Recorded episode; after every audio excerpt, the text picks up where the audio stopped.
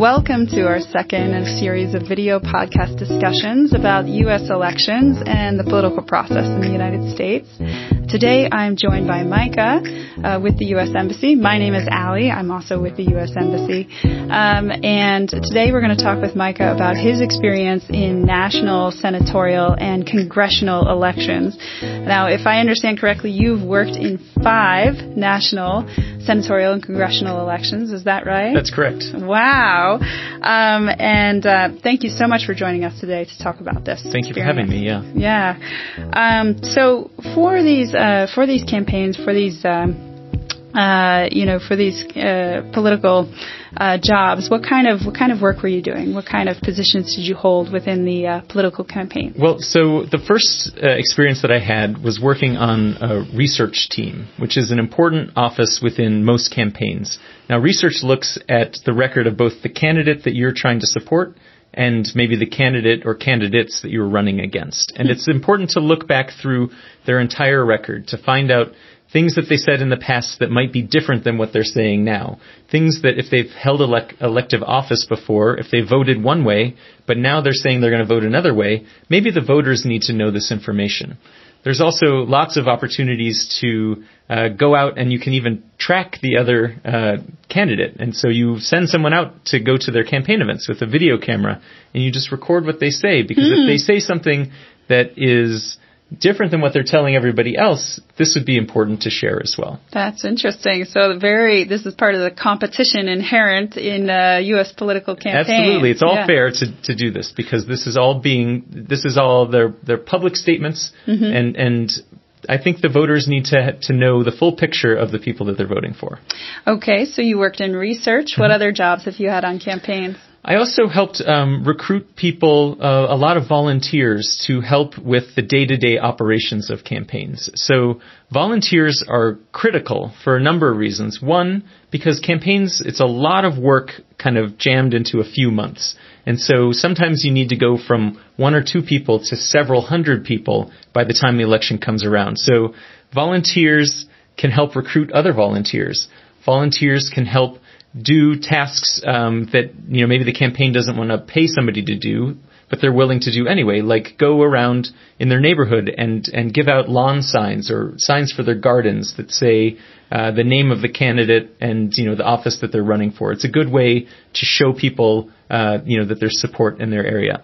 And then you know volunteers can also help make phone calls to their friends, to people in their area to people that, that the campaign has identified as being likely to support your candidate. And they say, you know, they, they talk about their own experience, why they believe in the candidate, and then they try to recruit the people on the phone to come out and vote or to come out and volunteer. Hmm. Yeah. Wow. So uh, volunteers uh, or recruiting volunteers, mm-hmm. uh, doing research, and what else have you done? I've also worked uh, in communications, which is a, another a really important part of campaigns because um, especially with higher profile campaigns. When you're talking about a Senate race, it's for the entire state. And so um, a lot of what um, the, the, communications team will work on is try to work with um, members of the press. So you have newspapers, you have television stations, you have radio stations, or blogs and uh, all sorts of online publications. And and what what you try to do in the communications role is to get them to talk about your candidate to talk about the issues that they are uh, campaigning on and to talk about them like honestly and, and in a fair way. And so, you know, you're you're building relationships with reporters. You're trying to get them to come uh, show up and and take you know the five minutes of a video that turns into 15 seconds on the nightly news mm. because this is also a way that campaigns get free publicity mm. um, through the through the news um, but that takes a lot of work um, on the campaign's part to make sure that it goes smoothly because you don't want the press coming to an event where then things go badly and then it looks really bad for your can- candidate. Hmm. So there's a lot of work that goes into helping these candidates get their message out yeah. and, and to get known by the potential voters. Mm-hmm. Um, so, uh, in these different positions that you held on these different campaigns, uh, were you getting paid uh, for some of them, most of them? Uh, were you volunteering? How did this work? It's you know there's a lot of different opportunities. If you're first starting out, like when I was first starting out, I was volunteering. I was working full time. I was it was during my college uh, years, so I did this over the summer break. Hmm. And um, one of the reasons why I did this is because I was deeply interested in politics, but also because in order to graduate, I needed to have some practical experience working in the field. So you were studying. So I was studying political science, but then I did an internship on two different campaigns where I was able to to learn and apply my studies, uh, you know, in the work on the campaign. But but it was all volunteer. Um, and then uh, after that, I you know as I gained more experience and I got my college degree, I went back and I worked on further campaigns where I was being paid to do it. Mm-hmm. Now sometimes it's not great money, but but you do get to work with very talented people.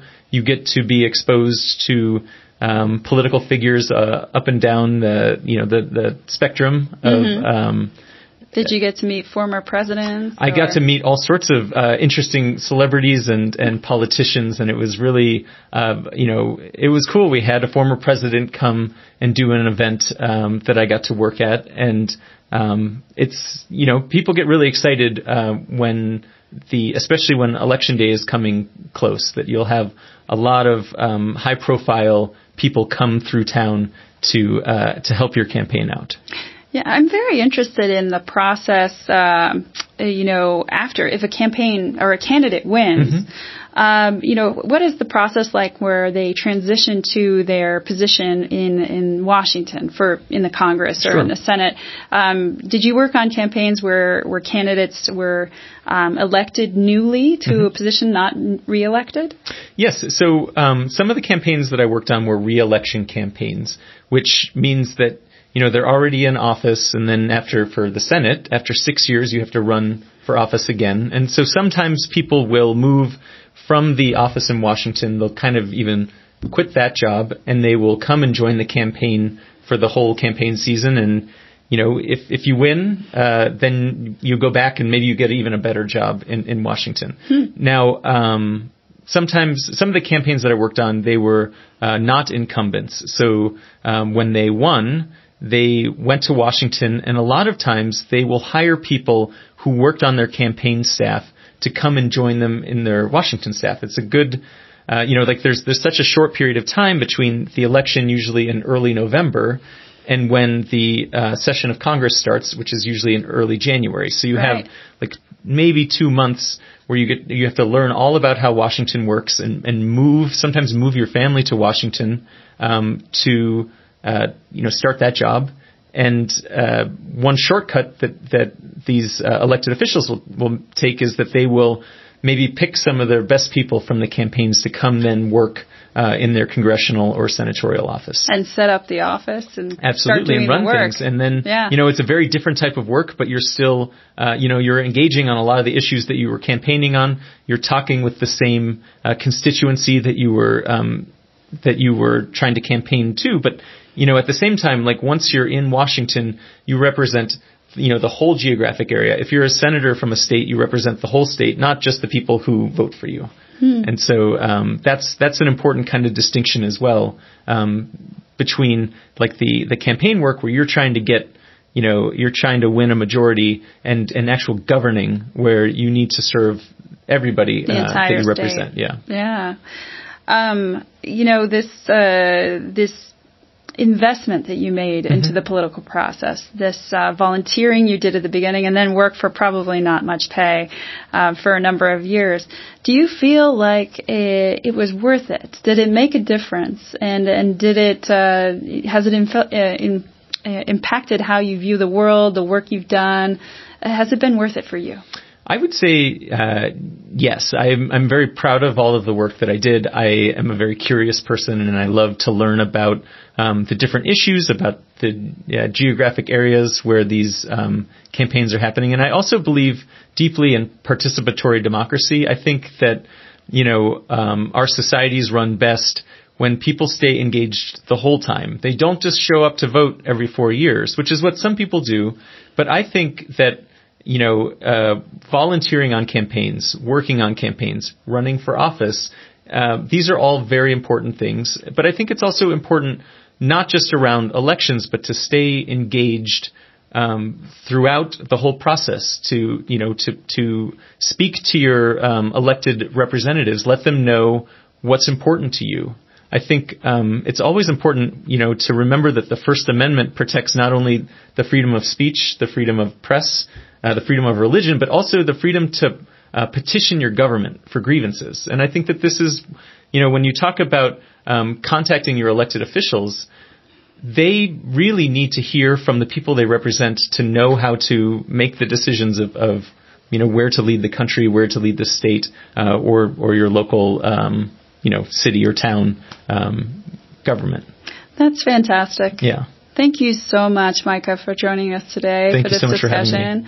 And um, to our viewers, thank you so much for joining us. Uh, we welcome you to watch our third um, uh, edition of this series of discussions about uh, U.S. elections and the political process, um, which will be coming to you soon. See you then.